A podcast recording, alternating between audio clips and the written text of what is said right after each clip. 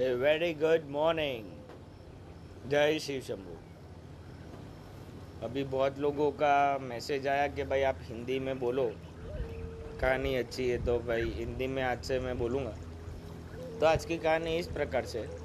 कि सीख कहो कि कहानी कहो अभी क्या था कि एक बार एक राजा का दरबार भरा हुआ था। और राजा के दरबार में एक बार एक आदमी आ गया। बोलता है कि भाई राजा जी, मुझे जॉब दे दीजिए। बहुत स्पेशल बंदा हूँ मैं। बहुत स्पेशल बंदा तो बोले कि भाई, इधर रो, रत्ना बैठे, उससे भी स्पेशल है क्या? तो क्या हाँ उनसे भी स्पेशल आप मेरे को जॉब पे रख लीजिए।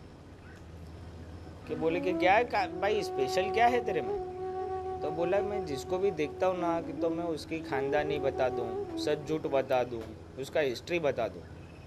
तो बोला कि भाई बंदा तो एकदम, एक नंबर है भाई, रख लो। तो उसने फॉर स्टार्टअप और उसको टेस्टिंग करने के लिए जहाँ पे वो राजा लोगों का घोड़ा रखा जाता है ना, इस्तबल स्टेलियन तो वहाँ पे उसको मैनेजर बना दिया। तो हफ़्ते के बाद है ना, राजा जी आए। राजा जी ने उसका फेवरेट घोड़ा देखने आए थे कि भाई कैसा है? उसका खाना पीलन सब बराबर चल रहा है ना?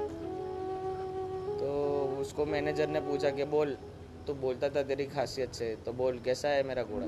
तो राजा जी राजा जी, खता माफ़ हो, पर आपका घोड़ा खानदानी नहीं है, ओरिजिनल नस्ली नहीं है, ओरिजिनल नस्ल का नहीं है। तो बोले, क्या बात करता है? कितने लाखों करोड़ अशरफिया लेके इसको घोड़े को लेके आया हूँ, मालूम है तेरे को? बोलता है, राजा जी, आपने जिससे लिया ना, उसको आप बुलाओ और पूछो अपने हिसाब से। तो वो बताएगा। तो राजा जी ने जहाँ से घोड़ा लिया था, उसको बुलाया।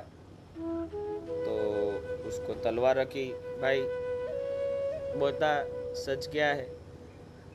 तो वो आदमी ने बताया कि राजा जी, जब है ना, सच ये कि भाई, जब ये घोड़ा पैदा हुआ था ना तो उसकी जो माँ थी ना, वो मर चुकी थी, मर गई थी, उसको जन्म देते हुए।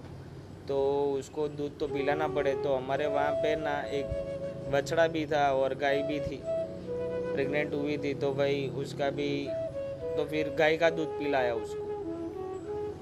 बोले ओ माय गॉड यार, ये क्या हो गया यार?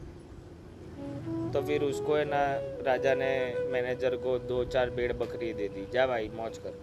पर बताता जा कि भाई तेरे को मालूम कैसे पड़ा कि मेरा घोड़ा नस्ली नहीं है? तो बोले राजा जी ये जो नस्ल के घोड़े होते ना, वो घास मुँह से तोड़ते हैं और आकाश के बाजू ना, सर करके खाते, चबाते। और आपका घोड़ा है ना, नस्ली है, पर ओरिजिनल नस्ली नहीं है। वो है ना, खाली नीचे घास तोड़ता है और नीचे ही चबाता जाता है। समझे? ओके, फिर राजा जी तो बोले कि वाह भाई वाह। चलो, जाओ भाई, जाओ। फिर उसको क्या सूझा कि उसको बोला कि भाई मेरी रानी खानदानी है कि नहीं? तो वो बता के दे। तो उसने दो तीन दिन एनालिसिस किया, जब भी रानी कोर्ट में आती थी मीन्स जहाँ पे दरबार होता था, वहाँ पे आती थी। फिर राजा जी के जाने के बाद और वो जैसे हाल चाल वो वो सब देखता था वो बिहेवियर देखता था वो। फिर राजा जी ने चार पाँच दिन के बाद उसको बुलाया पूछा बोल, क्या एनालिसिस किया तूने? तो बोले कि राजा जी, खता माफ़ हो। पर आपकी महारानी खानदानी नहीं है। तो बोले, क्या बात कर रहा उसने तलवार आधी निकाल ली राजा ने। क्या बात कर रहा है? अरे, पर भाई, बात तो सुन लो पूरी। खता माफ़ हो मैंने पहले ही बोला था। तो बोले, कैसे मालूम चला तेरे को?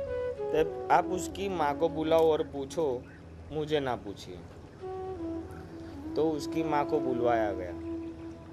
उसकी माँ ने ज़ोर ज़बरदस्ती किया और जीव जोखम कर, करने का प्रयास किया, तब उसकी माँ बोली कि, राजा जी, उसमें मेरी कोई खता नहीं है। इसमें क्या हुआ कि भाई, आपके दादाजी के साथ और आपके पिताजी के साथ ऐसे इतने संबंध अच्छे थे ना कि हमको ये संबंध तोड़ना नहीं था, ना पॉलिटिकली ना रिलेशनली तो इसलिए ना हमारी बच्ची तो छः महीने में मर गई थी। इसलिए ना हमने किसी की लड़की दत्तक ली थी। इसीलिए ना ये झूठ आपसे छुपाया। अरे बाप रे, राजा जी बोले ओ माय गॉड क्या हो गया ये? व्हाट द एफ़ तो उसको है ना एक और जगह थोड़ा दान दे दिया कि भाई जा, तेरा चेर बकरा चढ़ा। राजा जी ने दान दे दिया वो मैनेजर को कि भाई जा तेरा चेर बकरा चढ़ाओ भाई जा जगह भी दान दे दिया तो फिर है ना बोला कि भाई पर तेरे को मालूम कैसे पड़ा तो बोले कि आप राजा जी जब आप जाते थे ना तो वो है ना आप अपने रानी जी है ना अपने अहदे से जितने भी छोटे लोग थे ना उसे तू तारी से नाम से धुतकार के और अपमान से ही बुलाती थी इसलिए मैं समझ गया कि भाई ये खानदानी तो हो ही नहीं सकती। कि वाह वाह वाह वाह। भाई, वाह। दिल खुश कर दिया भाई, जा। दो बीघा जगह ले लो जा तो फिर थोड़े दिन के बाद राजा जी, राजा होते हैं, उनको गमन तो होता ही है थोड़ा। तो राजा जी ने ना उसको बुला के पूछा कि भाई, मेरी खानदानी कैसी है, बता, मैं कैसा हूँ? तो मैनेजर ने तो पहले पहले यही बोल दिया दंडवत प्रमाण कर नमन करके कि राजा जी मेरा है ना आप जीव बख्श दो और मुझे भी बख्श दो। मारो जीव बख्शी देवाना। तो राजा जी बोले कि आज आप बख्श दिया। तो बोले कि राजा जी आप है ना चरवाए हो। जो भाई आमा हूँ कोई ज्ञाति के, कोई, उसको मैं अपमान नहीं कर रहा हूँ। पर राजा को वो बोला कि आप है ना चरवाए हो। तो बोले, तेरी ये जुरत मैं राजा हूँ और ये तो ऐसा बोलता है कि वैसा बोलता है। तेरी ये मजाल, तेरा तो सर कलम। पर राजा जी, आपने मेरे को बोला था, आपको मेरे को जीव माफ़ करना है। तो बोले कि, चल ठीक है, पर कैसे मालूम चला तेरे को? वो है ना सेठ जी, राजा जी, आप अपने माता जी को जाके पूछिए।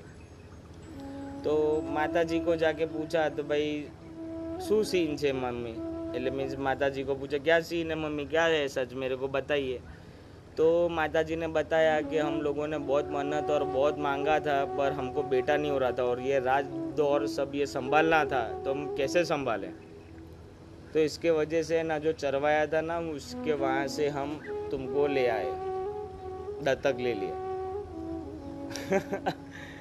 ये समझे राजा जी ने माफ़ कर दिया, उसको इस बार इनाम नहीं दिया। राजा जी ने माफ़ कर दिया, पर पूछे कि भाई, तेरे को कैसे मालूम चला?